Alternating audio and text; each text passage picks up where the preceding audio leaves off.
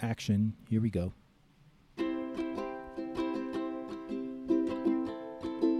Woo! It's been a long time. Wow. But we here we are. We're like cockroaches. We never die. Rain or shine, we're here, all right. Maybe you forgot. You forgot about us, just like forgot about Dre. But here we are, another day, beyond words, with F and A, Felix and Al. We are back and on the attack. Yeah, woo. I get a little rusty with my intro singing, but your guitar playing has not lost its luster, my friend. Except I messed up that final line there. Did you? I didn't notice. You're, you're going to hear it on the podcast in full HD. the slip up of the fingers. I try to like time it with your rap, and then you try to time it with. Yeah. I Don't try to time it with my rap, dude. You got to keep the time. That's That's what. I yeah, that's why I don't play and sing at the same time. I can't even do a drum and singing ceremony at the same time. Oh, no way, That's hard. oh, that's so hard. Yeah, How do people do that? because yeah, because yeah, it's like uh, uh, patting your belly and rubbing your head at the same time. You know, pa- patting your head and rubbing your belly. See, I can do that while you rub your belly. Oh yeah, look at that. We're Teamwork. pros. Well, no, nice to nice to do this again, man. It's been a, I think it's been a good. uh Nine months. Yeah, was it I think our last episode was nine months. really? Yeah, Wow. or longer maybe. We did it. The last one was with John. It was like, uh Somatics and yeah, we talked about his thing. Um, Yeah. Uh, Jesus, it- it's been nine months. Yeah, it's been a long time. Well, thanks everybody for not uh, for sticking around. Here we are, just picking up where we left off. Yep, yep, yep. I told Zach about it, and Zach was like, "Oh yeah, I can't wait." So Hey, Zach. we're gonna give a shout out to Zach. Yeah, shout out. Yeah. What's up, Zach? Hey, everybody. Zach Corbin, geotryptamine. Where is Zach these days? He's up in uh, the Cora. In Mancora. still, Yeah, yeah. They got rain up there this year. Finally, he said they had no rain for like three years. They had like crazy dengue outbreak up there. What? Dengue, which apparently was just like Lyme's, was it's a lab experiment. It's terrifying. Yeah, I watched Todd get dengue. me too.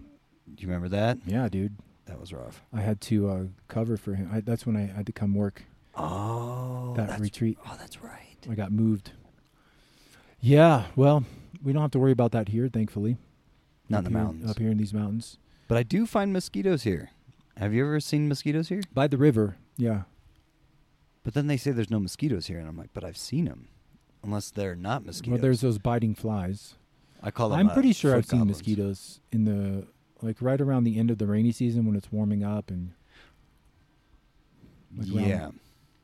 And then the foot goblins, the little ankle biters. oh yeah, yeah, plenty of them. There's lots of them. Yeah. Yeah. Well, uh, what has happened in the last nine months, man? What's been going on? Shoo. Well, we're getting ready to leave Peru. Wow. Yeah. And uh, it's big. I've been in Peru for a decade. I know. It's wild. It's coming up soon. How does it feel?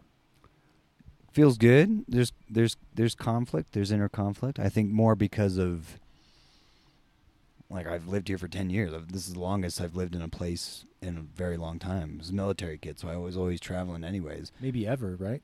Maybe ever. Well, minus Washington State. I'd say I lived there for about ten years. But yeah, I mean this place is it's magical. Yeah. It's weird though because it was like this wasn't I wouldn't call it like a rational decision. Like I didn't sit down and think about it and like, oh, here's the pros and cons of Peru and yeah, this is this and it was like a click. Like something snapped and it was like it's time to go. it, the decision was made for you. Yeah, oddly, like spirit was like, okay, you've you've done your time in Peru. You've Mhm. served your sentence. No, it wasn't. in some ways. in some ways, but it's it's yeah, it's an odd feeling because it's just like I know there's no turning back. One, and like I shared with you when we talked the other day, is like once we decided we're leaving, everything shifted.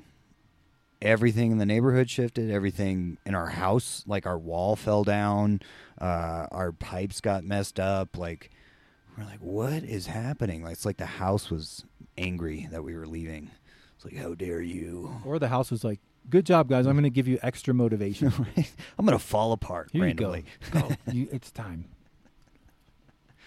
It's funny how the in, the outer world can reflect the inner world. It, there's no difference. Like it's crumbling and it's time to go. There's no difference, man. I think it's amazing, and it's. uh I know because we're working on our next move as well, and it's hard to let go when you're comfortable somewhere. At least for me, when even though I know it's time, it's time to like grow and evolve, and feel like I've hit a wall here in some ways, but it's also this is the kind of longest I've lived anywhere, and yeah, it's it's hard to like really let go of that comfort. Like we know everybody, you know the routine. The house is comfortable, needs are met. Food But- is cheap. yeah, but to recognize that, like your spirit, like something deeper, it needs to keep growing. Like that's the only way to keep the spirit alive. And maybe for me, at least, that's maybe the root of the calling to, to can't ignore it. You know. I, I totally agree. And when you said that, when you came over that one day, it was like, you're right. This place is it's very comfortable. I mean, it has its discomforts. It has its, but you're you're comfortable even with the discomfort. Yeah, because you know him so well. Yeah, it's like, oh yeah, it's really cold in the morning randomly. You know, The water's out. There's. it's dusty. Yeah. very dusty. But there is like this kind of happened in that retreat center is like I hit a stage where it was like I'm just treading water. Mm-hmm. And not in a like depressive way, but just like I don't, I'm not moving forward, I'm not moving backwards, I'm just kind of sitting on the surface here. And there's something more behind that. And what is that thing? And will I ever be comfortable until I know what that thing is? Mm-hmm. Yeah, dude. It, I mean, it to me, it's different than the retreat center life because this is a lot more comfortable. Even more comfortable than that retreat was life. easier to kind of leave behind because it was quite uncomfortable, you know, like physically and emotionally. mentally and everything. Yeah, and this is like really tr- comfort is like the the trap, you know. It's like uh, uh, some people are born with nothing and they work their ass off and they get really wealthy, but then their children never went through that struggle, and so then their children don't fight for anything and they they get complacent and they get comfortable. There's a whole movement now of par- of wealthy parents that are um, changing their will to give all their money away to charity, not give any to their children, in order to because they want their children to learn how to work for themselves because it's a valuable, it's an important part of life. So instead of passing down their wealth and just like turning the family into just complacent people who just don't have to try for anything, they're actually just giving it all away. That's awesome. It is. I mean, as the child of someone like, I'd be pretty pissed off. yeah. I thought we Like, had billions. Why not teach me to work hard and give me your the resources to do amazing things? You know, but I get it. I, I totally get the reasoning. It's brave. It's a brave move. Because previously, no families were too proud to let go of their wealth. You want to keep the family Wealthy. prominence and wealthy. Yeah. Well, that's, I think that's what Steven Spielberg did to his kid. Like he doesn't get a penny until he earns his first million or something like that. I, Mhm. I remember reading that somewhere. That's a good way to do it too. yeah, make a million dollars and then Then you shown you can do it, and then you can have my billion, whatever he's worth. multi billions. Yeah. He's very wealthy. Yeah. Well, it's it's crazy to break that mold, and I think the biggest challenge in that is like it's like you said, the inner and the outer reflect, you know, they reflect each other, and it's not just that.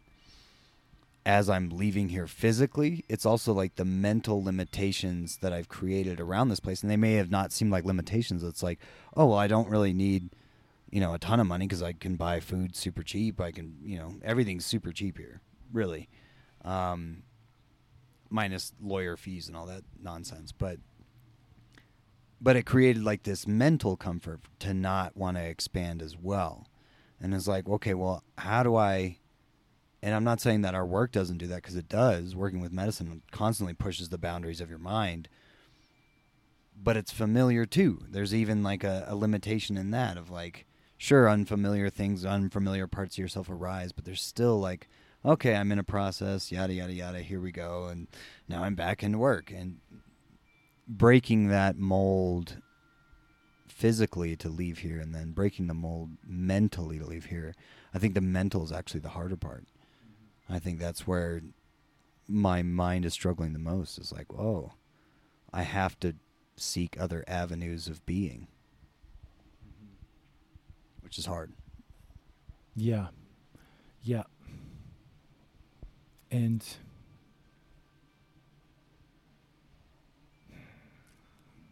yeah, I'm just uh, digesting that because that's kind of like I've been doing the same kind of work, same job for a long time now. And it's really comfortable. And I'm good at it. It pays well for Peru. And there is a bigger part of me that knows I need to move on and create something of my own, but there's a mental comfort, like where I to face the uncertain. I guess it's like a fear of uncertainty, like to face the uncertainty of like not having a guaranteed paycheck from some other source, and I just have a set of responsibilities that I know and I have to do them.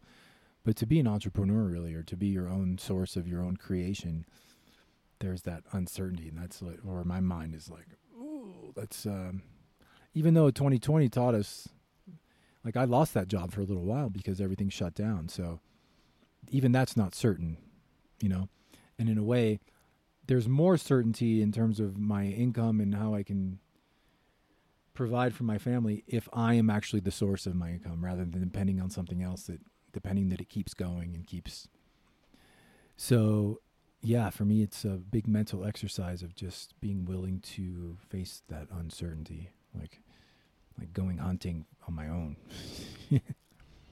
That's, I mean, exactly that because it is it is uncertainty. But you know, I think of our initial journey and coming down to Peru. Man, neither of us knew what any outcome was, and had so much faith in that.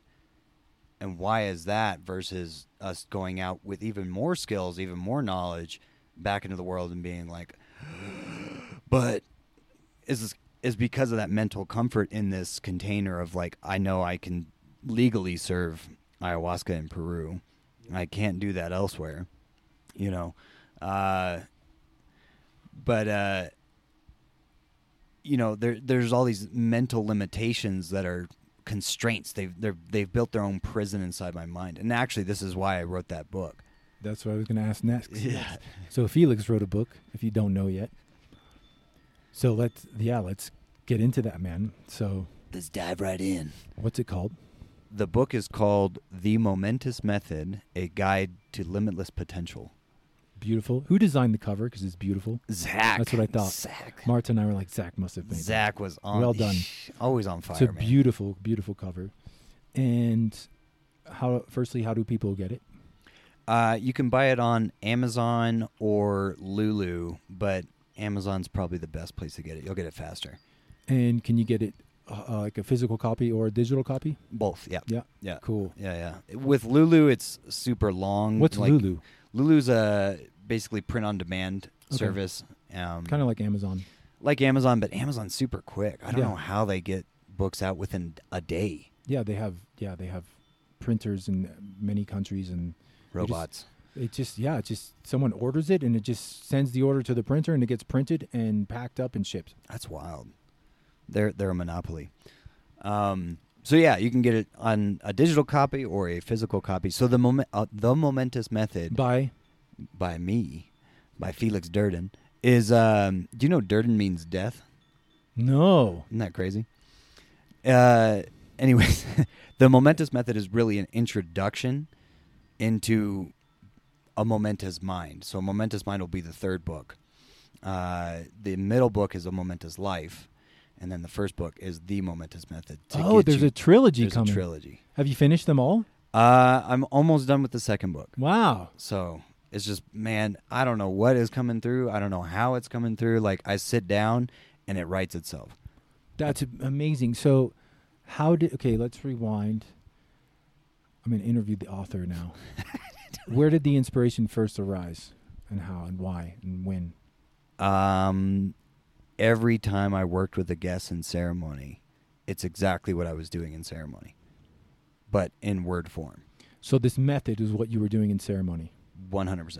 and your and the book is a way for people to do it for themselves. Exactly. Because that's the only person who can do it when it comes down to healing. It doesn't matter if it's the greatest guru in in India or a super powerful maestro in Peru. It's like they're just trying to do this.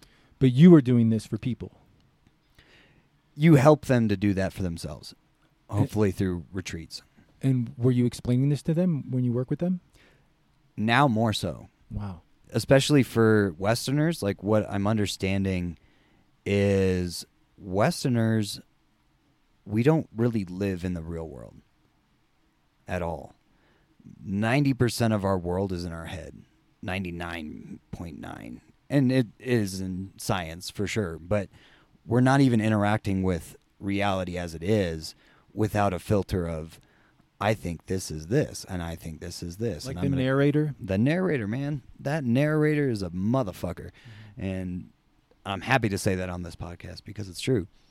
Um, that na- narrator is what is stopping us from achieving everything we desire in our lives happiness, peace, uh, wealth, whatever you want to achieve. It's just this there's a counter current narrator that's louder than our current, like a narrator that's speaking to our greatest outcome. And it's consistently saying, no, you can't do this. You can't do that. Uh, no, you're not good enough. because of this and that. And Yeah, and it can give you all the reasons, and it's really great at rationalizing.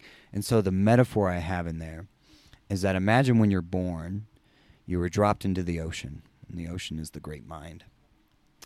And you know you're kind of startled, and you're flailing around, and you grab the first thing that's close to you: your mother and father, your environment, your social system, whatever, um, your community, and you hold on to that, and you say, "This is all there is." and you start interacting with the world by holding on to this debris of other people's ideas, other people's words or thoughts, and then you start to build around that. And over time, you build a debris island. You put a couch in there, and it's comfortable, and you know how your thoughts think, and you know your your little negative voices that run around and tell you you can't do anything.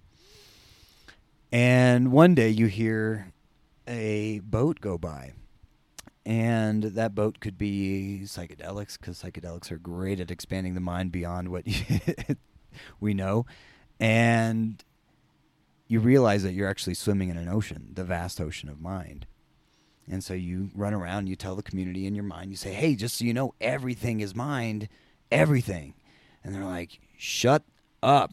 It's not. You're lying. You don't create your reality. You're bullshit. Your mind is your mind is this this debris island all these ideas that we all agree upon and it's nice and safe. And uh eventually you're like well i can't deny that there's an ocean. I know that i need to get out there. Like what's beyond my walls and so you find a crack in the debris island you start to swim and then swimming is a momentous life and then a momentous mind is learning to fly Whoa. Okay. So that's the three books. that's the three books So the first book is about swimming, get, finding the hole in the debris. is really it's about discovering debris island like you really need to see your debris island very clearly before you know that you're on a debris island Right. like a plastic island floating out in the middle of the ocean how many of your ideas are original how many of the the things that your narrator says to you are original things that have come from your mind that are actually rooting for you Do you think that varies from person to person? absolutely depends on the environment they clung on to Right. And what they were surrounded with and how their parents were. And for sure Wow. And what's the why momentous? it's all encompassing. It's the biggest thing ever. It's mind is momentous. Mind is all encompassing. What is momentous? Like now? Moment? No, momentous is the grandest thing ever. It's the largest, all encompassing thing. Well, okay, so a mind, the all encompassing everything mind. And what is the method? Well, the method This is, cool, man. First is starting with rediscovery. So there's a bunch of steps in the first book. First is rediscovery. And so rediscovery means starting to acknowledge and see what your narrator is saying to you. Okay, I see that. I say I'm a piece of shit every now and again. Great. That doesn't help me. Um, or, and sorry, and then seeing how that narrator says, well, I'm only good enough to achieve this, so I manifest this. And then you look outwardly and you see what your life has manifested outwardly. It may not be ugly, it may be beautiful, but there's still limitations within it, right? That's why we stop. We stop in life because we're saying, "Oh, but I'm comfortable at this place and I don't want to go any further." Or I can't go any further. Most of the time it's can't. So a lot of people will say, ah, I want to be super rich and have all these things, but actually they don't want that because they don't. There's too many countercurrent narratives. So Right. there's all these narratives that are going against you. And if we don't see the narratives and all of them, all the, the citizens, I call them citizens of Debris Island, that are coming up to you and being like, "No, man, no, you, you shouldn't shouldn't try and put yourself out there like that. You shouldn't, no, don't do that. You know, like you're only you're only Felix. Come on, man. You know." And so, you have to discover degree, rediscover your Debris Island. You have to see all your limiting ideas and factors that have manifested what you have now. So it's not a bad thing. Some of them helped you get to where you are now, but they stopped you. Right. So it's about seeing them, not necessarily judging them, but just firstly seeing that they're there. You you can't judge them. It was all you knew. Yeah. How how could you know any different? and why are they there? well, I think Debris Island has like a magnetic property. It's like like mind thinks, you know, uh, like attract like. Mm-hmm. And so we'd rather be on an island surrounded by people who all have a similar, somewhat similar narrative to some degree because it's comfortable. Mm-hmm. Um, we attach to those ideas because they created safety early on. hmm Yeah, exactly. So Right? that's what I was thinking. Yeah, I'm, I'm so safe. fear is the root of the island. That's the first, yeah, the biggest thing. Fear and doubt. Doubt and fear, are like the two, I say they're the two paired gremlins, and they come together. They walk up to you and they're like, first, I'm going to make you doubt everything you know, and then I'm going to make you afraid of going beyond that. mm-hmm. and so that's that's the next part um yeah so after you've discovered your debris island and all its citizens and all the fun things um what's the next ah ruthless clarity the next piece is ruthless clarity Mhm. so not in a judgmental way because judgment is another form it's another citizen on debris. debris island. Yeah it's just this kind of thing that perpetuates being stuck in the same place anyways.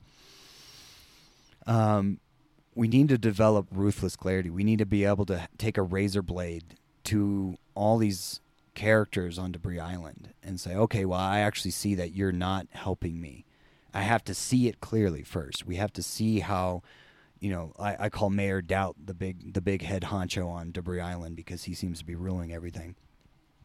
Uh, how Mayor Doubt Wow. I love I love it. is constantly building up, like he, you know, he as much as doubt is it's a funny concept. Doubt is the most confident mayor of all of Debris Island, and oftentimes we more listen to Mayor Doubt than we do to anything else, which is odd because it's doubt. And so, with ruthless clarity, we have to first see where the narrative is, and then see how it's manifesting outwardly Mhm. and we have to keep tying them back and forth and say, okay, I need to be ruthlessly clear that this idea that I cannot accomplish something or I cannot be a writer or I cannot be a da da da da da is it's creating a life of me just sitting on my couch, you know, playing video games. Right. Because I'm I don't That's I'm, a hard truth to acknowledge.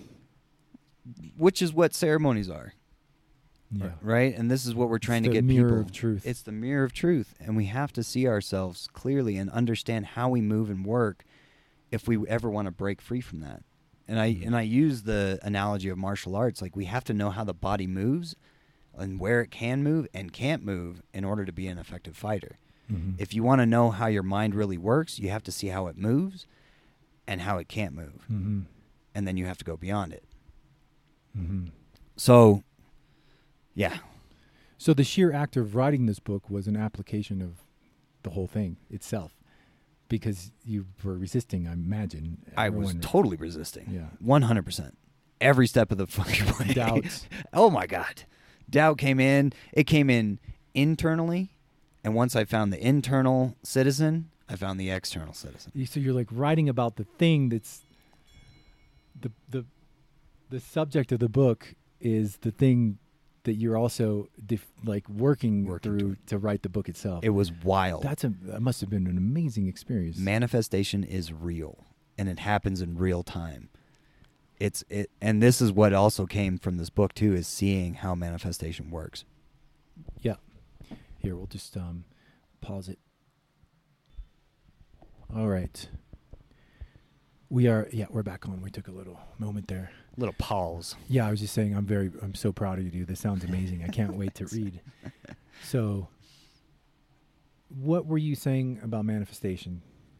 Like, well as this book was being written because i don't want to say i wrote it because i don't really feel like i did i know i use my fingers to move keys on a keyboard but it just it, whatever flew kind of flowed through me. But uh as i was writing it each step that i was in it, it was just right in my face. Like not only internally but externally like manifesting on a huge level. And i just reread the book recently and same thing happened as you know it just my reality just reflected Jeez. where these manifestations of my mind my own limits was appearing in the outside world. And then they just abruptly separated. Like over and over again. And you know the story so it's like it's it's wild. So i i actually i put a disclaimer in the beginning of this book because i can see how it can it will shake up somebody's life Mhm. if they see what i'm really trying to say is like you have to confront that narrator and then all the, the citizens of debris island because for the past few months as i've been sitting with making changes in my life leaving the comfort of a job to do my own thing every night man once i put my daughter to bed that's pretty much when i have time to start putting my energy towards something new that's when i but i just watch youtube videos you know and my mind says, "Oh, you're too tired. You've had a rough day. Tomorrow you can start working on something." You know. And I hear that, I'm like, like I know it's there, but I'm I'm afraid. Sometimes I think I'm lazy because I, am. At the end of the day, I'm tired and just I find comfort in, you know, watching Jon Levi. Check him out on YouTube. Awesome videos. John J O N L E V I. But you see, like that's that's my thing, right? That's how I avoid getting out of my comfort zone, you know. So I think I need this book in my life. I think now's the time because it's I'm like I, I yeah I have to face this, you know. it's it i mean but what i see on the other side of it is like we're not experiencing the full potential of what the mind actually has to offer. And this is a huge premise of the book is understanding that the mind itself is limitless. It is absolutely limitless. But we've built a bunch of limitations and we live on debris island so we don't really go beyond what we know. And it's the only through the breaking of the walls of debris island do we get access to a greater mind. We start entering this kind of flow state. Man when we first came down to peru no plan no idea what was next no idea where we were going or how it's going to look and we did it We were actually in that. we were in the ocean Mm-hmm. we were able to break we ignored all the citizens on debris island and jumped in it's when we get to a place of comfort that we reestablish uh, a new debris island and this is why the book starts with rediscovery and ends with rediscovery Because it's be- a it's a cycle. You have to keep there's no end to it because I, I think it is easy. It's easier to pick up, leave, go to a new place. It's easier to swim in the ocean because you've left a lot of the debris island in another place. Like the the triggers that might trigger my own mind to go to that comfort place of watching YouTube might not come up if I'm in a completely new place, at least for a while. And maybe I've expanded my debris island. It's bigger and I'm swimming further out. But then it slowly You you reestablish. I have to remember to keep swimming out. Yeah. Well, you have to remember to see where you've built a new debris island around your comfort. And I'm really good at doing that instantly. Like if we get into a hotel and we're gonna stay in a hotel for a week, I immediately get all my things all set up. I get my little corner ready. I'm like a pack rat, you know. I start digging holes in the walls, and it's like I just I just get ready to be comfortable everywhere I go. I, I'm used to moving a lot, and I just I set into my old habits, and the habits aren't necessarily external habits; they're internal habits. Okay, I I did everything I need to do for today. I I and now I'm tired, so I'm going to give myself a break. Or I'm gonna I'm gonna slack off a little bit for the rest of this week because I did enough. I did enough. You know, I'm gonna give myself a lot of excuses. Oh, Mister Excuse, gotta love Mister Excuses. Mhm. But see, I did this. But come on, I can I can always rationalize to the umpteenth degree Mhm. why I don't need to go forward, and that's my debris island. Mhm. And it's more about just figuring out how you continually restructure your old narratives over new environments over and over and over and over again. And if we can break those narratives, then you don't have that problem. You're already in the ocean Mhm. and you're in this natural kind of flow state that just opens up your world to a much broader horizon. And the mind is infinite, the mind is limitless. But there's all these weird narratives that create limitations around the mind and how we're able to interact with this world. And I I don't believe that's real. Of course not. So and so this book is also you basically explaining what you do in your ceremony work. It's I mean it's a It's not- ceremony in a book. Yeah. Yeah. But you're saying like when you're working with people in ceremony and, and working on them, that's what you're doing too. You're clearing the debris. I'm looking at their debris island Mm-hmm. because people are going to come to us and they're say, "Hey, I'm depressed," or "Hey, I'm uh, I, I'm identifying with my sadness," or whatever it is. I am I am these things. They're narratives, and they're coming to say, "I want to change these narratives. I want to be happy. I want to be joyous. I want to be wealthy or at peace." And the entire time we're singing to them, it's just me looking at their counter. All I see is their counter narratives, and their counter counter narratives can be like, you know, I'm I'm never going to be happy. There's nothing that's going to help me, and they believe those more than their happiness, Mm-hmm. and because of that, they will never get happy. They, they never achieve happiness Mm-hmm. or peace or whatever harmony in their lives because their counter narratives are stronger than their belief in their possibility to be happy Right. and that's all a ceremony is is seeing how your mind works okay what's how does your debris island look and then looking in there and seeing all the demons of your doubts and your fears and your you know whatever So trauma, people talk about trauma a lot. Trauma is in, in in this terminology, trauma is an event that created a shit ton of debris. it created a ton of debris and it created masks it created new identities inside of that debris so not only are you seeing you did you throw up a whole new building of debris on debris island but then you said i'm that house Mm. and it's very challenging to separate yourself from that house Where because you're it's, safe. it's where you're safe even though it's pain it's more safe in people's minds in the places of pain than it is in the places of peace. Right. right? The ocean is terrifying to people. This is why i feel like how often in the mainstream news do they talk about how expansive your mind is? Do they ever talk about the mind? No. but that's all they're aiming at. And all they're talking about is fear and doubt. fear and doubt. And reestablishing more and more narratives of why you should be afraid. And why you'll never it's just debris. Yeah. just debris. They're just throwing trash onto your island. So the challenge is like and it's not just on mainstream medias of course you know we have our own thing with it but it's individuals in our lives that do this to us as well. And they can be close friends, they can be family, but they can sow in the narratives of, yeah, but just just you know, No, stop. uh, often it's they're not even intending to, not at all. but that's their narrative. So That's their Debris out. Island for sure. And Debris Island has that magnetic effect, so you're going to be close to each other, and you know they're going to keep throwing ropes over to your island and say, "Well, come on, man, come over here and think like I think."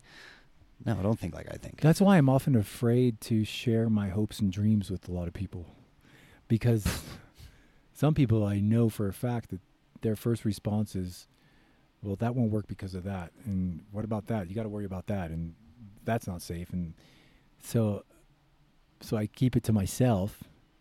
But then by not expressing it, I'm also not allowing it to like birth, you know, in a way. It's finding. It's also about audience too, right? Like Like finding the- the people that will celebrate your hopes and dreams, and if you're starting to swim, if you're starting because you can do it right now. People can start swimming right now. Like you can get you can get to the first part of Debris Island or uh, the book and rediscovery and see. Oh shit, yeah, I, I, I believe all this and this is what it made. All right, I'm gonna go somewhere else. It once you start swimming, you start attracting those people in your life that already are expanding to some degree. Mhm. They're they're opening themselves to man. You can do anything. Why why stop anywhere? You know, because why why stop? Come on, let's explore. We're here for this lifetime. How many more? Let's keep learning. Let's keep expanding. often my debris the narrative is like you don't you're not talented enough for that like there's uh, people are other people are better than that they've already done it they're and as i say it it's it's really ridiculous in a way That's the that's the first thing that happened when I started writing about the mind. Is every YouTuber that talks about almost the exact same thing about narratives and stories, they were all over my YouTube, and I'm like, oh, this guy's so fancy. youtube's trying to block your flow dude They're so cool. They're like he's like this like really wealthy guy in a business suit talking about the mind, and I'm like, I'm some, you know, forest urchin, like talking about the mind, you know. But there's uh, Rick Rubin. I don't know if you ever listen to his stuff. yeah i love i love what he has he's to a say genius. I mean, he's a yeah, he's a musical genius, but on a deeper. What touches me when I listen to him is he's a spiritual genius, without even trying to be. He's just he he's live. He's someone like you, embodying limitless experience. Like he I would love to. Man, that was a very nice compliment. Thank you. to Well, be compared to, I'm not Rick Rubin, but well, that's see, there's that there's my narrative, right? But that's well, no, of course you're is. not him, but but but the the point is that I think there are people in the world who can serve as w- w- my narrator would just compare me to them and tell me I'll never be that, but instead they can actually just be uh, beacons of light to show us what's possible, you know. And it's not we're, like we're trying to compete with them or be them, but rather they're they're setting an, an example of someone who's living just completely living free and just living their fullest potential and calling and maybe not even living their fullest potential i don't know but they're really They're they- going for they're it. really going for it without Yeah. any they've managed to slay at least maybe they haven't but a lot of slay a lot of those doubts and fears and they you know it seems like they don't even think twice i mean uh, joe rogan's another example and he talks about it he like built this comedy club and he's like sometimes he's like holy shit. Like i didn't like i didn't even do that. It just it birthed. It's like if we get out of the way of ourselves just like your book it comes through. It births itself. It's not like you even have to have the pressure that you're the creator of it but rather you using the method got out of the way so that this this can come through you. Because we all we're i think we're all here to allow something to come through yeah your unique perspective, your unique aspect of that mind, of the great mind, is what's beautifully waiting to be expressed. Doesn't matter what it looks like. And I feel like so many people are stifling themselves because they're because of Debris Island. yeah And and man, Debris Island is just borrowed ideas from other people that tell you, yeah, well, you know, one of my examples is when I was a kid, I was told I could be an astronaut or be president or be whatever I wanted to be. And then as you get become an adult, you're like, man, I can't be an astronaut. Fuck, I don't know. I mean, I could now with breaking free from Debris Island, but you see the challenges that lie ahead. Sure. And then I even remember my family members being like, well, maybe aim for something smaller. Yeah, and maybe in their mind they're protecting you from their because they experienced. It's like there's something that happens if you're a dreamer as a child, and then uh, society, Debris Island gets the best of you. Becoming an adult can be really disappointing and de- demoralizing because it's like, wait a minute, I'm now I'm 40 and all these things I dreamed I would be. I, what happened, you know? And But does it have to be? no, it doesn't. And it's yeah, no, of course it doesn't have to be. And it seems like there's even part of the battle is like it seems to be there's an intention from people with power to really keep those debris islands in place, you know, because they have a scarcity mentality that if everyone has power, then they somehow don't, which is not true. Depends on the source of your power, but there's an infinite power for everybody, and then there's the power that you take from others. by putting them down. Michael Tsarion talks about that. He says the only reason the people in power have power right now is they're really good at putting everyone else down And everyone else is really good at staying down. and then keeping each other down. Yeah. Keeping each other in a certain bandwidth of thinking, of understanding, of expression, of creativity. It's like this is where Debris Island was such a revelation. It wasn't just like my own narratives, but it was like the narratives of people that were around me. I'm like, well, why do you think that that's the end of what's possible? Mm-hmm. there's so much more possibility behind that. Mm-hmm. It's like maybe that's why there's such a.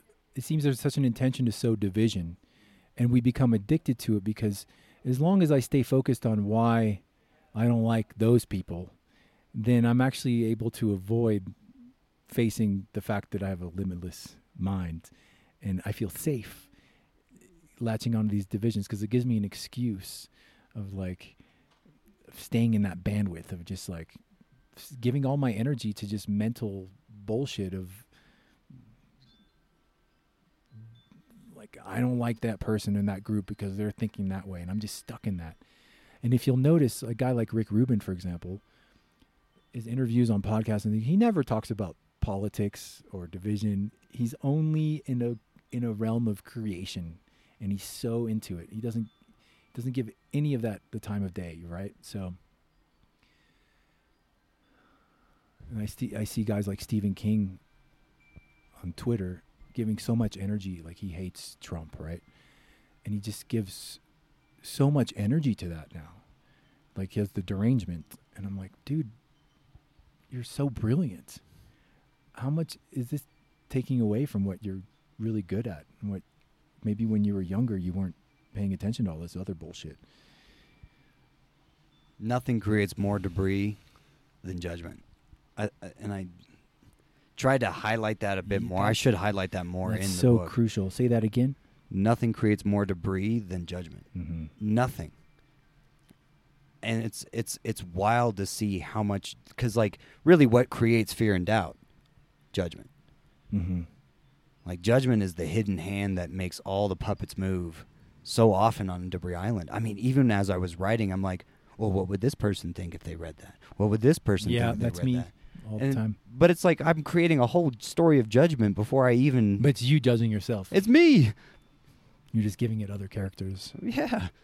Putting other faces on it. And this this is the problem is we're not even living in the creative, beautiful life of reality because we're still we're sitting on our couches thinking, well, if I even tried this anyways, without even without even trying.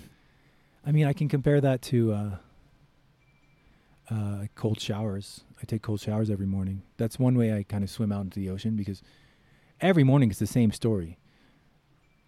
My mind is like, you don't need a cold shower. It's too cold. Like, don't do it. Don't do it. But I've gotten good at just ignoring that and just going for it. And then I'm so glad I did it afterwards I feel really good. But it's it's the same thing. It's just if the, I think there's also a it's like developing a muscle I think that you if you keep doing that, you keep ignoring all the negativity and debris, you develop that muscle and and it doesn't grip you like it used to. You're able to you see it, it's there. Probably there for everybody, even maybe even the Rick Rubins to a degree, but they've just they've already been to the other side of that debris so much that they they know they're going to be okay in the ocean, you know. And They just completely ignore those voices. yeah. The problem is we've built such a familiarity with them, like they're our parents, Yeah. right? And like, I often hear when I hear my dad's voice come through my head Yeah. and then out my mouth when it's when I'm gonna go do something, and not saying whether it's negative or positive, but I can hear my dad. I'm like, oh, that was Which is just probably his dad and his dad before him. It's just for sure. We're just passing it down. It's debris. it's not even from anyone. It's just who knows how like where does it start? That's that's the question, and I and I think that's why figuring out our debris island is really what's going to bring us to the next level. Hopefully, as humanity, I'm I'm having big big goals for this book because I I feel like we have so much humans have so much potential. Having a mind, having a mind that can think, is incredible potential. Being creators, like you can create anything you want. That's incredible potential, but we squander it on debris like things that have just been passed down from generation to generation, person to person, story to story. It's just like, wh- who am I in all of this, and who am I really? And I think it, you're not the ocean either. The big, big, vast ocean of ever churning, ever swirling mind. There's more beyond that, which is why there's the third book, which is the sky. But Whoa. it's it's seeing these different layers to mind and and starting to break free from what we just regurgitate from somebody else hmm and I and I'd much rather be as original as I can in all of it.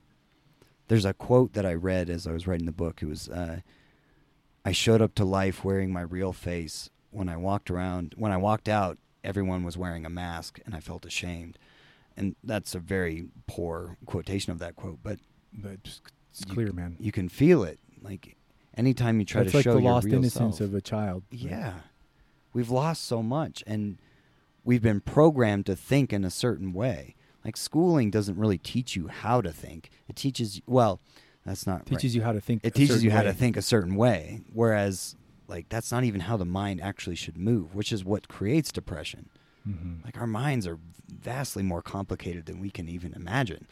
It seems like most standard schooling now is it's actually a you go to school to build a prison in your mind. Exactly. It's, it's like here, come, we're gonna build this prison, and this is the prison everyone builds, so you'll get really comfortable in that prison. It's true. I mean, and and we find this way to relate to people in a certain way. We find like, like even, you know, the language we use about how we relate to people, how we express people. We're just creating these divisions that are creating all these mini islands for people to get stuck on before they even get to the ocean. It's like if we can set it all down, just all of the narratives, all of them. the ocean is already there. You're already in the middle of the sea you're already in this vast mind. And I think that's why ayahuasca, San Pedro, uh, plant medicine in general, like uh, iboga, tobacco, it doesn't matter. They're trying to show us why we're stuck. It's your mind. It's just your mind. And then they're going to show you, look how infinite it is. Look how vast it is. And I'm sure you've had those experiences where you think a zillion thoughts. Man, your mind can do that that's why psychedelics show us that. To me, the psychedelics, another way that I see it is, they're not even. Sh- their purpose isn't to show me anything.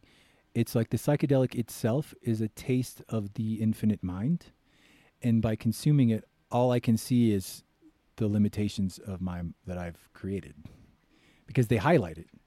Because suddenly you see, it's like you turn on a light on it all, you know, and so then it becomes so obvious in those moments like I, I had a series of ayahuasca ceremonies. It, it was like a series. It went on for it was maybe a trilogy, where it was just like showing me how I could become the president of the United States. And in the ceremonies, it was so obvious that it's totally possible. There was a whole roadmap and what I need to do, and and and for a few days after, be like, God, wow, I can do that. I don't even know if I will do that, but it was just showing me that it really is possible. Anything's possible. But then with time, the the islands, the debris comes back up again. It's like, oh, that was just you know, you were just having a like a fantasy world experience, and you know, look at well, all the reasons you can't become president of the United States. So, yeah, I think they they a lot of these these medicines seem to me to just show me by giving me a glimpse of the infinite, it shows me all the ways that are in the way, and then it's up to me. It's up to me if I want to. Then it then the homework is like, okay, so now what? How do I? How do I live in that space without constantly drinking plants? You know, because that's not really sustainable. Uh, yeah, Nor nor is it necessary. exactly. And and I think for me there there comes a point with drinking uni or ayahuasca where it's like, why am I doing this? Yeah, What you're gonna reflect your you're just reflecting my mind. And what was interesting was when I started writing this and we did a retreat, it was reflecting the ocean in a very different way. And that was fascinating. what was? uh, ayahuasca.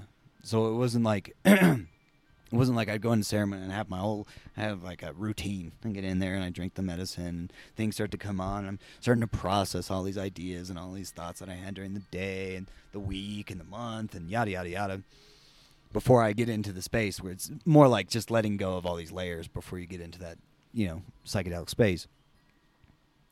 But while writing the momentous method, there were no narratives, and it was almost instantaneous That you went into that space. into that space. Um, And it happened to Safa too. She was like, "What?" because you're this?" by writing it, you're practicing it. it, it was a bit disconcerting. Like there's a, I, I speak about this at the end of the book and in in the next book as well. It's like when you start setting down the narratives, there's going to be a, a like a teeter totter phase where it's going to feel like you, you have like unstable footing at first. You're going to walk around and kind of be like, how do I interact with the world without constantly saying what everything is in my head? and it's going to feel a bit like wobbly and things are going to get a bit distorty and your ideas of what that log is is going to be very different it's it's odd it's an odd sensation but it's a consciousness expanding experience of Mhm. setting down narratives and just interacting with this as it is. as it is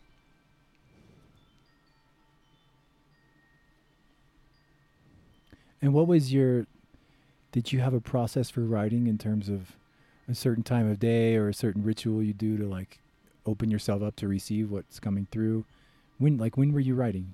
Daytime, nighttime, anytime, all day it took me probably a month and a half to write all of it and just all day, every day. i, I just wrote my It was so. It just. It was just. It. It was so itching to be born. It, it just all you had to do is set yourself in front of the keyboard and, and just write.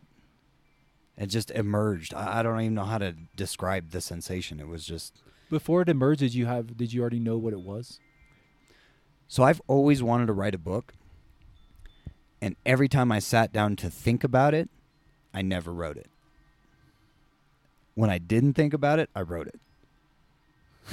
it's like when I didn't like Yeah. say, "Oh, I'm gonna write a book about you know a, a wizard that walks through the forest and meets a fairy," and you know, it would never be written ever.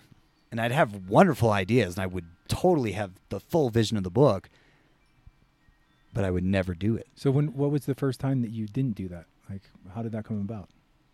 I just did it. I just sat down and did it. Just let it. Just start typing words. I didn't listen to my voice of what it would write, like what it's gonna be or what it's gonna sound like. I just was like, I'm just gonna write, and just it, I'm gonna see what comes out. I don't know what's gonna come out and what's gonna see.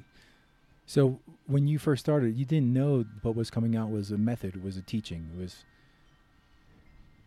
I, I wanted to just kind of talk about my experience with ayahuasca, Mm. and it just turned into, Wow. oh, here's this. It's very clear. This is what it is. This is that, and it was just like, oh, I'm not even writing this. like something else is, and that's your that's your higher self. You know, that's whatever you a different part of your brain is actually starting to activate. Is when we set down planning sometimes. We just have to like my debris island's really tricky because I can feel really productive thinking about doing something. Yeah, it's almost like like I've done it. Right, and No, then actually- you're tired. Yeah, actually, you know, you just thought about it. yeah. Thought about all the glories and successes, Right. but now you're back to point A. You actually haven't done it yet. Just sitting on my couch still. Wow. and it's when we just we just do it and and you know i have to thank zach because zach was a person that just does it over and over he would just you know, i'm gonna make a youtube channel boom and he just started doing it He didn't. He didn't. Zach doesn't think about, i don't i mean i'm sure he does I'm but sure he doesn't give it. He, he obviously doesn't give it power because he power. He just does it. he just does it and he did it and man he's got look at all his subscribers and followers and like he's really achieving Yeah. Because what I'll often do when I think about something, even I thought about YouTube channel, I'll think about before I even do it, I'll think about all the things that need to be done to to to make it work, and I need this equipment, I need that, and and how do I get the word out? I, without why not just just do it, and then the logistics will work themselves out. vibe until you thrive and that's like that's how joe rogan did it man you saw joe rogan's first podcast Yeah, it was a, it was terrible. sitting around smoking a bong, like talking on. and I even listened to it back then, and it wasn't that great, but I still listened to it and listened to it evolve. But he just was, yeah, it was just like, let's just do this now it's the biggest without thing on the any without any plan. It's I think it's a teaching of um, in the in the um, Bhagavad Gita. You know, a lot of the teaching is about. Uh, fulfilling like doing your work in the world without any attachment to outcome right you just do because if we're attached to what the outcome looks like then we're actually not authentically doing. We're authentically we're, we're instead we're doing with the with the purpose of getting a certain outcome rather than having this this genuine authentic expression come through of our work in the world whatever that is. But instead uh, it's yeah it gets hijacked by an attachment to outcome which for most people becomes the limitation that prevents them from doing it in the first place. And then we never leave Deb- Debris Island. I mean, uh, I can't tell you how many people I know that have worked the same job for, you know, forty plus years, and there's nothing wrong with that. It's not a negative thing, but seeing why you did that, why you stopped at that point, there's nothing wrong with it if the person's deeply happy and satisfied For sure. and, that's what they want if it's fulfilling, if it's opening you, but if they're going home and pissed off every day and taking it out on them, themselves or their family either through alcohol or mistreating people you know then it's it's not cool It's not beneficial. And then we perpetuate the cycle of Debris Island. We just keep building debris islands around us through our unhappiness. So, like, really, like, freedom is happiness. Freedom from your narrator, freedom from your separator, your isolator, your judgment is happiness. I had an experience. We were in uh, we were in Portugal, and we were. This is an experience I think of. Debris Island dissolved for a minute for me, because of a higher purpose. Uh, we were. It was the day we were to fly out of Portugal to go to make our way back to Peru. We're driving to the airport in our rental car in Lisbon, and I get a flat tire, and we're already cutting it close with the flight.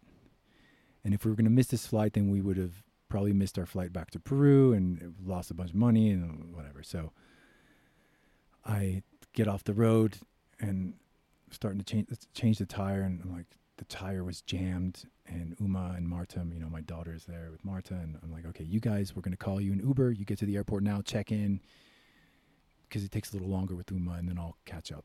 You know, I'll change this tire. And so they they went, they got checked in. Took me a while. I Eventually, got the tire off, it's, and drove to the airport on a spare tire. And I get there right at the time where check-in is closed, you know. But I just like dropped off the car at the car rental. Didn't even. I just gave him the key. I was like, just email me. And I just ran.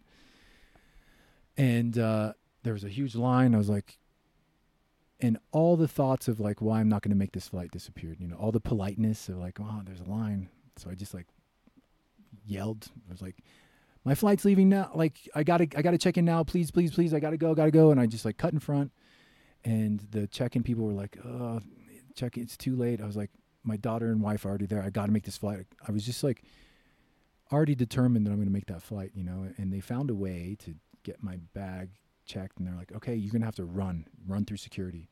I get to security, and there's a f- crazy line, and all all thoughts of this is not possible were uh, turned off. So I just like I started cutting through the line, like lifting the the tape, you know, and just like lifting it. You know the they have like a line you can lift up the. I, I broke the line basically, right? I just lifted the tape and just went through and just cut in front of everyone. I was like, "Hey, my, I gotta go, everybody. Sorry." Everyone was like, "Yeah, yeah, go." And then the security guard comes, and he was pissed. He came up to me, and and because I had destroyed the line, I ripped the tape, and he comes up to me and he rips it, my passport from me, and he's like, "You're coming with me." I was like, and something I don't know what this was. I've never seen this side of me, but I ripped the pa- this is security, right? I ripped the passport back from him, and I look him in the eye and I said, "Don't fuck with me. I'm getting on this plane." And he was like, I could tell his computer scrambled, like because I was not following his orders. And I just ripped the passport back and I kept cutting through the line and going to the front. I'm like, and everyone's like, yeah, yeah, go, go. Everyone was rooting for me. And then, uh, so I get to the front and he comes back again and he's yelling at me. He's like, you fucked everything up. Like, because I destroyed the line, now there was chaos in the whole security because everybody, there was no more line. So everybody was just like, where do we go? And he, he's yelling at me and I'm like, and, and I'm, I'm telling the whole crowd, hundreds of people, I'm like, I'm sorry, everybody, for fucking up the line at my flight. Blah, blah, blah. And everyone's like, the people who spoke English are like, yeah, yeah, go. And the guy was like, I could, I could make your life miserable. I could search your bag for three hours. You'll miss your flight. At that point, at that point, I knew I had already, I got this right. I was like, listen, man, I'm, I'm really sorry. It's not personal. He's like, you think just because you're American, you can blah blah blah. Would you do that at JFK? And in my mind, I was like, no, JFK, they probably wouldn't let me. They'd arrest you. yeah. But what I told him was like, no, it's not because I'm American. It's because I have a wife and a daughter, and they're about to get on that plane. I was like, do you have kids? He's like, no, um, just fuck you, just go. So I went, and I made the flight. But, and then I spent the next like 24 hours like reflecting on this experience, and like I got two things out of it. A, I felt really bad. Part of me felt bad that I was that I made this guy's life hard and I was really rude to him. But he was also really rude to me. But two, I felt really powerful. I was like, oh, like, like there is a certain limitless, like, and for me, the motivation was my wife and daughter. Like, it just erased any doubt that I that I'm going to miss that flight, and I just broke all conventions of what I would normally do. Of like, well, I, I'm stuck in line, I can't and security guard I well I can't say no to him but everything just like all of that just disappeared you know and and I like I really had a whole reflection about like how powerful I am that we are everybody is. And in Europe is really Europe is really a very tame place. People are very tamed. So uh, they're not I could tell the security guard had never been told no before or had been you know maybe hadn't really experienced that. And um but yeah, I just felt like wow, like really are powerful. And and I just knew going into the that I'm going to make this flight. That's all there was to it, you know. And there is no there is no other possibility. And so I made it. I made the flight, and you know, and I sat with some like feeling. I felt kind of weird afterwards. I was like, "Geez, I can't believe I did that." And so anyway, I think that it seems to me some like that was a glimpse. It was almost like a teaching, like, hey, maybe next time you don't have to destroy the line. You know, maybe you can just like put the tape back when as you pass through and just politely ask people, and you'll get through. You don't have to be so crazy and violent about it. But nonetheless, it showed me that um, all those limitations, like all the, that debris, it can be surpassed. You can do anything, right? So this was just like a very visceral experience you know, and I, I really don't do well with authority people in uniforms denying me my freedom. like, I, I don't respond well to it at all, you know, and, and I'm grateful that I've never put myself in a bad situation because of that, you know, but, um, but yeah, there you go. So that was my experience of uh, momentous method applied. You've done this multiple times. I'd say during the pandemic, getting That's from. Africa to Peru. that was another experience of that where there was no, nothing was going to stop me. And it didn't. Malaria, everything. Like, So then, if you know it's possible, why do we stop? because yeah i think for me it's those moments arose because of a motivation right there was a there was a clear concrete goal that that i was absolutely just determined uh, that that nothing was going to stop me from getting back home to my wife, and in this case, from getting on that plane with my wife and daughter. So those were the motivations, and so yeah, like how. Yeah, and there was n- like in that whole experience in the airport, there was never a moment where my mind said, "Dude, just relax. You're not going to make it. Just give up." Like, or you shouldn't be, you shouldn't be uh, denying a security person. No, there was none of that. It was empty. It was just me feeling just very powerful, and then I'm going to make this flight. You know, so. So when it's those felt like really high stakes, but I think the stakes are just as high for a decision to leave my job and do something for myself. It just they don't seem as high stake because They're comfortable. th- I'm comfortable, and time is a funny thing, but life is lim- like we have limited time here, right? And and I suppose with like getting to that flight, time was very obvious. Like I had a few minutes to get to that gate, right? So It's the same thing as life. Right. So it's almost like the debris is that security guard, you know, the debris is the, the line and the tape and all the people. And uh, swimming out in the ocean is just like, no, th- these this will not stop me, you know.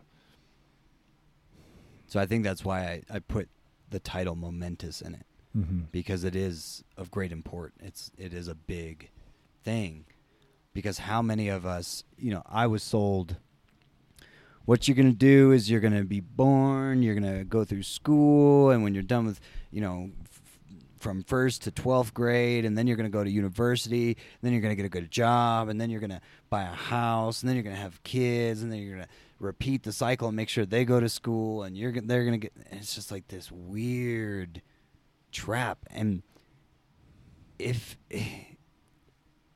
if you emerged in this world at first and there was no ideas of what this game is that you were going to play and somebody told you that was your game what would you would go right back in the womb and you'd run run away immediately. Totally.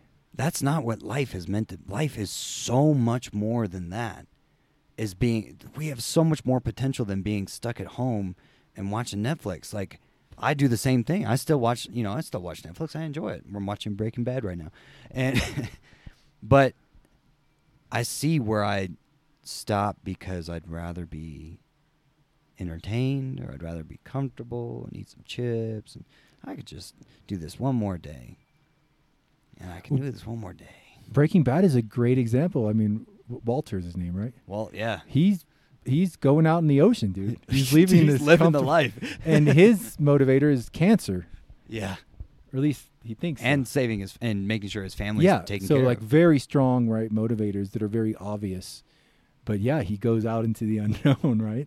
I mean, and you see it, his his character development like through his character like how the How- power comes to him. and he gets like conflicted too throughout it because there's several times where he you know in the beginning where he tries to set it all down and he's like oh but i can't it's so enticing that that flavor of the ocean of like Of uncertainty power, yeah of his own freedom. Freedom for his own destiny and yeah yeah totally man. And i guess it's why certain shows and movies draw us you know i think you and i are drawn to similar things you know same with the matrix i mean that's what it's all about. Come on now. The matrix is like that's exactly what it's about. And it and it there's no like as I was writing the book, I'm like, am I writing the Matrix? like I was a bit like, am I copywriting here? Because it, it's it's not anywhere similar, but I'm basically talking about the movie The Matrix almost yeah to some degree. Like what that discovery process for Neo is, he's like, oh, it's all fake. Like everything here is borrowed. What is my own creation? Where am I involved in all this? What is fate? There's that really fucking key moment in the movie where With the Oracle. yeah, do you believe in fate? And he's like, no, I don't like to think that I'm not in control of my life. And that's true.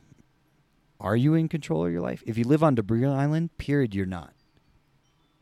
Debris Island is not in control of your uh, your your life. You are living subject to ideologies, thought patterns, and things of stagnation, of limitation, and of believing in your inability to achieve the next thing.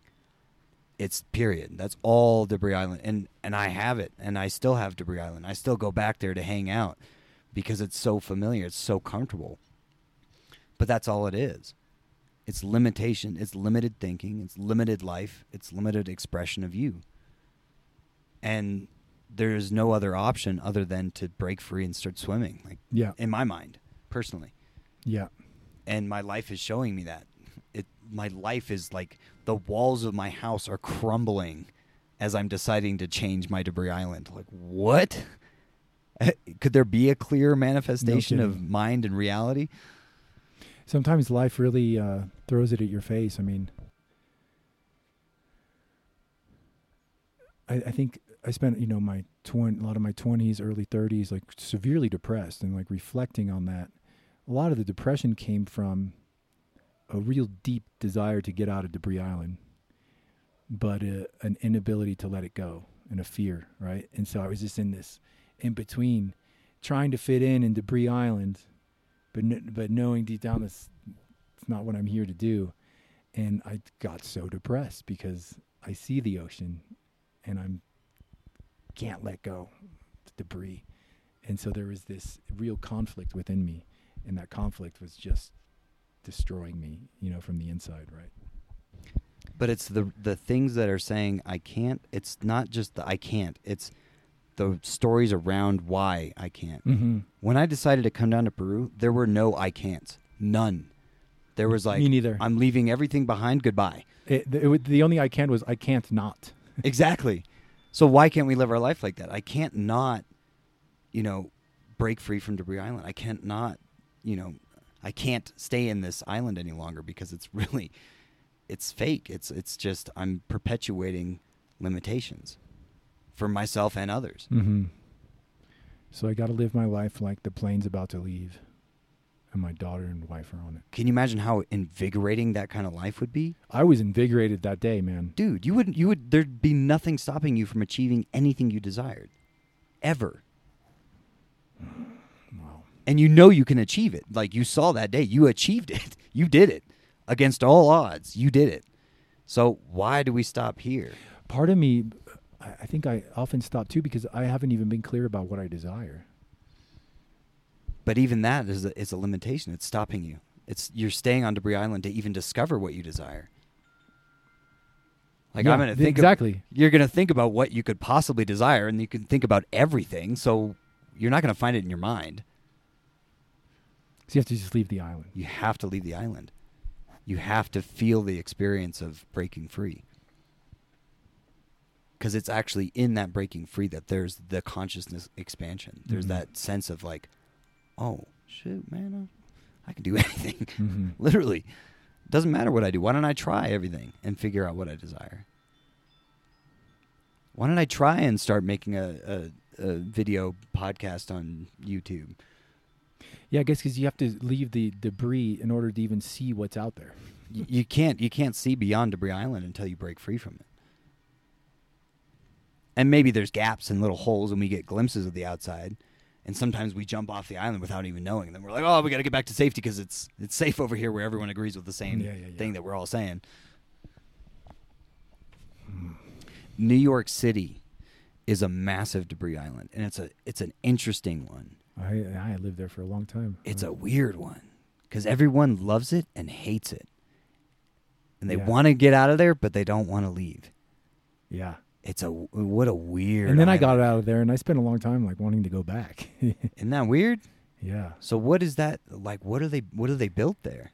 They to me they've built so many distractions from myself that it feels comfortable. Like I can just get lost in all the chaos of it. You know, it's it's it's a debris island with a lot of bright lights, man, For sure. and tasty food and Good, good food. yeah.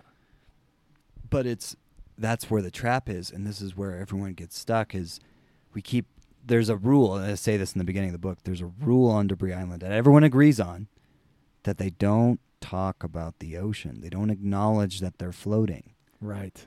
and that's really important and they will hold that and they'll throw you in jail if you talk about it Before I left New York, I had a conversation, basically that, with a friend. Basically, the conversation was like, I, I got to go. I just feel like there's so much more to life. And he was like, like what? What else? There's no, like, there's nothing. There's no mis- there's no invisible thing out there.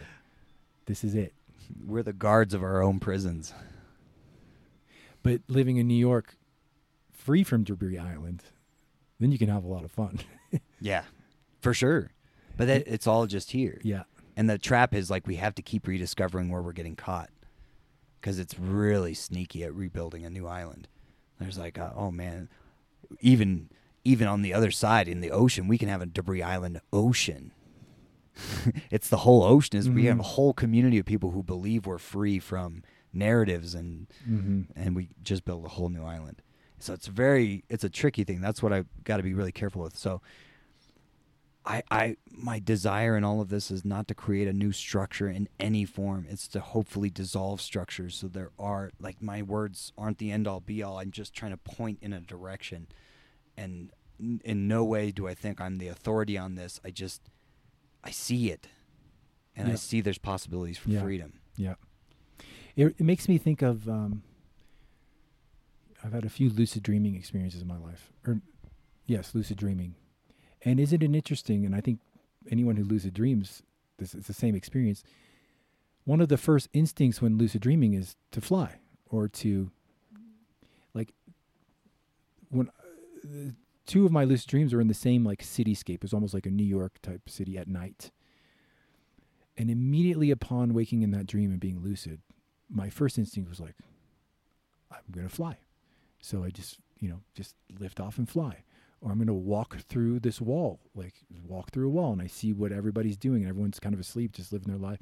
And I'm just completely free in it, right? And so to me, that's clear. In the, if the dreaming state, when when I think a lot of our, if you become lucid in a dream, dream, a lot of the standard debris that's active in the mind is dormant. It's still asleep. And what is your first instinct? It's to be limitless, right? So I guess it's about lucid dreaming in the waking state. Exactly. Yogis know it. Yogis know it. And people who practice lucid dreaming, I, I, I believe that if you really go into that practice, then it extends into your waking life. I mean, You start to see the other dream. yeah, you start dream. to see that it's the same thing, Yeah. and and you can, if you can operate in your waking life as you do in a lucid dream. I mean, You're limitless. That's the beauty, man. The mind is is full of like boiling potential. Like your mind literally your being, your being Al wants to create. mhm. It's waiting to express itself. But it's being stopped because of Debris Island, because of ideology. Mine too. It, it's just like where am I doing that though? And why am I like why am I hanging out on Debris Island? I'm done with this place. because it's all yeah. Until you don't, it's because it's all you've ever known until now. It's so cozy. Because people need that. They they have more comfort in their mind, talking to their mind and their mental talk, than they do in actually like. Well, I'm Yeah. gonna I'm gonna set that all down for a minute. It's cozy until you realize how it wasn't cozy until you get out of it. Right. It's the same with the cold shower. The morning I'm kind of groggy. I'm like, I don't want a cold shower, and then I do it, and I'm like, how did I not want this? I feel so fresh and alive and awake. It's the same thing, right? Exactly. We just, I guess we don't realize what's on the other side, but it's actually so much, so free and open and. Or it's like going to the gym too. It's like I don't ever want to go to the gym, but after I go, I'm so glad I did it. Uh, That's another, you know, fight with those are like the daily, yeah, the daily little, you know, I guess to me that's what a practice is, or a spiritual practice, or you know, health practice to me the gym and cold shower are spiritual practices because I'm confronting a certain level of debris and having a daily practice of just leaving it behind. You know, going into the open ocean, which is uncomfortable, but then once I'm there, I'm feel so much better. You know? and you're free. You're no longer trapped. Yeah, uh, we had a very here's an interesting story. We had a very fascinating experience. So I'm just finishing writing this book, and we went to a big resort, a very very fancy resort, and you know we were there, and at first, man, we were eating everything, and there's like free food, every all inclusive. You were like uh, Oh. Cypher in the Matrix. Oh, my God, enjoying man. that fillet, man. everything. I mean, you get oysters as you can order as many oysters as you want, and champagne, and you could. It's all you can drink and all you can eat. And we had this day where we just we did that and let go, and then something clicked. Like we just we saw the place for what it was, and it went from a beautiful resort full of wealthy people to a house full of demons in like an instant. Oh God. and we got to see like clearly like very very clearly what the place was. And it was such a prison. It became like and then having the opportunity to go back and forth. Like i can set that even that narrative down and i can go back into like i'm going to enjoy this. And i can set that down and see oh this is the breeding house of gluttons. You know like it was such a fascinating thing just to play with the switch of narratives and be like, wow, I can just even set myself completely free and see heaven here now too. There were just so many layers to this possibility, but it was so interesting to see just like how I shifted a narrative just enough to see clearly what that environment was for what it was and then go back and forth and back and forth. Wow. Yeah. Wow. It's like because, you know, we talk a lot about in this context. Uh, you know, being limitless. A lot of people's ideas will be like to become wealthy and have, you know, where money is no longer a concern, but that can become a trap, where people who are in that state stop expanding and they just consume. Their wealth becomes it consumes them. And they just consume Another consume- debris island. and there's- and they're in the debris island. It's a tasty debris island. But then eventually it's not even tasty anymore. You stop even enjoying that part, and then you're just in a consumption trap. We got to keep discovering and rediscovering and rediscovering where we are in each moment. And i think that's where ruthless clarity which is the second chapter is Mhm. like crucial because like i had to have ruthless clarity in that moment or i was going to be lost in this place of like gluttony. Just Mhm. eating and drinking and eating and drinking and wealthy people and da da da da da. It was just it, it was gross. And, and it, and it hurt. It was like a really strong reflection to see. So it was it was fascinating but then like not even like and then you know the first thing we do after that is we jump into judgment. Well, how dare you felix? You've done this much work with ayahuasca and you should be so clear and blah blah blah blah blah blah blah. And i've just built another debris island of guilt and shame and wah wah wah wah wah. But skipping all those steps you just you come back into a place of just acknowledgement of what happened and experience everything is just an experience. It doesn't need a bunch of other labels. It doesn't need all this narration of ideology. It's just let go. Like allow yourself to be in the ocean. hmm Every experience is an opportunity to be free or an opportunity to get trapped. Every single one. And so we have to like keep kind of like flipping the switch of Just rediscovery. non non attachment. Yeah, dude, I'm really excited to read your book, man. and I'll leave a, every, everyone when you read it, leave a five star review, which it'll deserve on Amazon because that's important Please. uh, for the exposure. Um, dude, uh, I'm amazed. I'm really, I'm super excited and thank you for letting this birth this teaching that will benefit so many. Thanks, man. After Marta, and my wife, wrote her book, like she's still, you know, years later now, she gets these really touch, touching like emails and messages from Mm. people she's never met, you know, that talk about how the book, you know, impacted them and changed their life, and and it's like, and again, without attachment to outcome, watching her write the book, and I think it's the same for you. that wasn't her intention. Her intention wasn't that people will read it and their lives will change forever. It was just like she was just birthing this thing, and it was authentic, and and that's the impact that it has, you know. So, and I can say that I'm here today because of certain books and teachings and podcasts and people who just let the teaching come through them so that I could receive it, and that's what helped me to, you know, get through certain debris. but now I'm really ready to really uh, see it and get. What is the second step? Uh, Brutal- ruthless clarity. Ruthless clarity. Yeah. You have to be ruthless with your clarity. Because it, it hurts. There's certain band aids that hurt in seeing their, their limitations or their garbage farts. Yeah, looking at looking at ourselves can be painful, but it's only painful for as long as we allow a judgment to arise from it, which might be a natural response for a bit, but Shame. That's Yeah. another one. but then you just leave that mask behind and shame. Yeah, It's just more debris, though. It's just like, man, who told you that you should be ashamed of who you are? yeah, Where did that come in? And I, and I feel like that's that's more like mainstream media. I don't want to get conspiratorial here, but I feel like movies kind of like Yeah, you should be successfully millionaires and whatever, very handsome and drive fast cars and blah blah blah. Or I think there's a lot of that is look at these successful millionaires that you'll never be. yeah, right. Like it's more like creating creating limitations. It's it's the subtext. yeah, it's just like enjoy what it means to be limitless through this movie, and then go back to your life. Yeah, because look at this person. They you you you can't be this character, but you can you know you can watch it for a couple hours. In reality, you can be any character you want. Yeah. as long as it fits these guidelines. well, thank you, man. Thank you. Uh, Momentous Method by Felix Durden, Amazon, or Lulu. Or Lu- don't do Lulu. I think of just do Lululemon. Amazon. Yeah, that's what I think of too. It, Lulu has it, but you'll get it in 15 days. So Okay. focus on Amazon. Do you? What's more profitable for you in terms of? Do they get the same? Do they keep the same cut?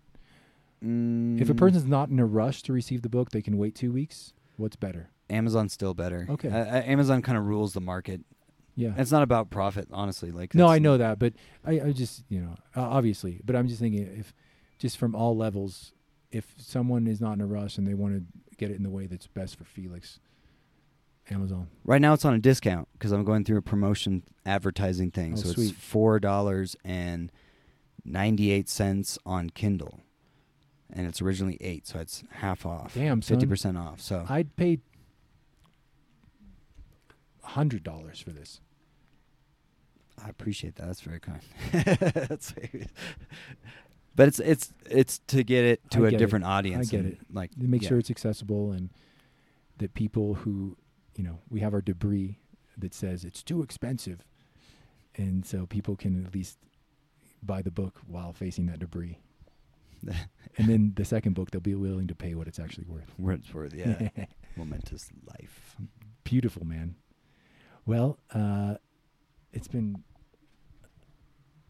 yeah, it's an hour and a half in, and uh, so we'll yeah we'll do some more of this We have to. in the next few months. man. Yeah. it feels good. It does feel good. Uh, you've sparked a lot of, uh, yeah, a lot of uh, things are moving within me just from this conversation. So it's a perfect time that I need to hear this and read this book. So Thanks, God. thanks, God. Thanks, everybody. Thank you, everybody. We'll see you next time.